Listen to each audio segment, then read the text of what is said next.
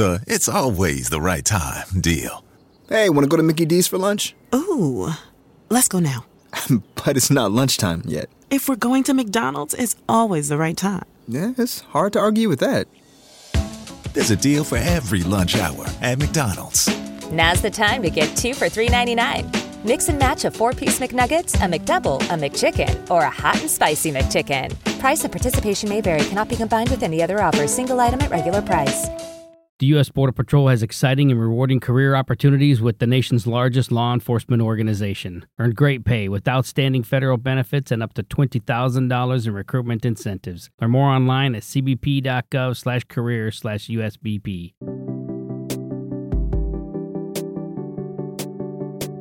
Happy Monday, May 8th, 2023, and this is 5 Minute Daily Devotionals with Religionless Christianity. Well, we've made it to Luke chapter 22, and today we'll be reading and discussing verses 1 and 2.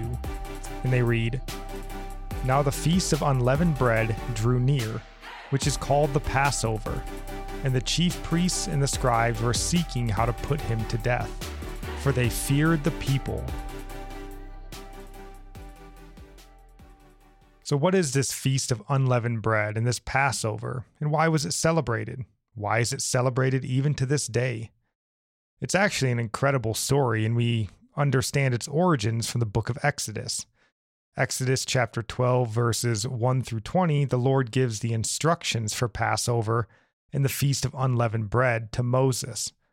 In verse 1 and 2 says, The Lord said to Moses and Aaron in the land of Egypt, This month shall be for you the beginning of months. It shall be the first month of the year for you. And this is incredible to me.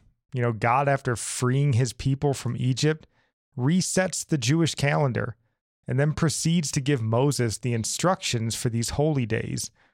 Verse 14, God tells Moses, This day shall be for you a memorial day, and you shall keep it as a feast to the Lord throughout your generations, as a statute forever.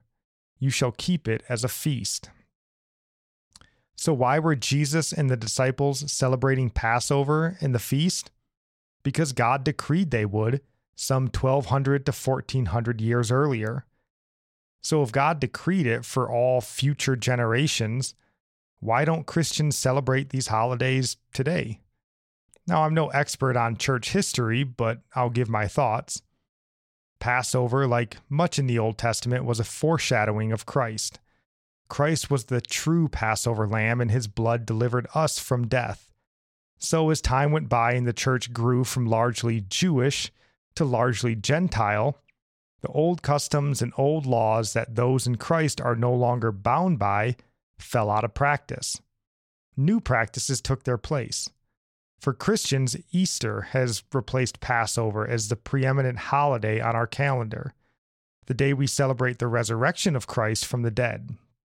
And of course, Passover is still recognized on Easter weekend, but the celebration shifted focus from the symbol of man's salvation from the punishment of sin to the actual person and act that did, in fact, free us from that sin. And in AD 325, at the Council of Nicaea, Easter was officially recognized as the day to celebrate Christ's resurrection. Yeah, we do everything here in America the the same for all holidays. It's it's all about candy for kids and materialism, consumerism. I wouldn't even say that we celebrate Easter here. God didn't tell us to observe a day once a year for the resurrection. We gather as believers weekly and we have communion, thanking Jesus for his death um, and his resurrection. And every time we gather, we are observing. It's not just one day a year. What Jesus accomplished for us is to be um, observed every time we gather. People just love their traditions. And even though there's a holiday to remember the birth, uh, death, and resurrection of Jesus, we don't have to celebrate those holidays, especially in the ways that society does. Society makes holidays about candy and makes it about the kids and which is twisted. Christ is barely thought of in all the commotion of Christmas and Easter.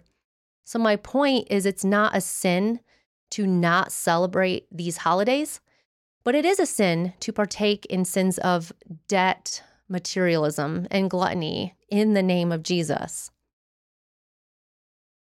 And our psalm of the day is Psalm 71, verse 5. For you, O Lord, are my hope, my trust, O Lord, from my youth. Our proverb of the day comes from chapter 8, verse 17. I love those who love me, and those who seek me diligently will find me. And I'll end praying for you from Psalm 145.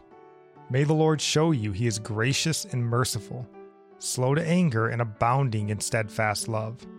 That the Lord is good to all, and his mercy is over all that he has made. May you know the Lord is near to all who call on him, to all who call on him in truth. That the Lord preserves all who love him. God bless.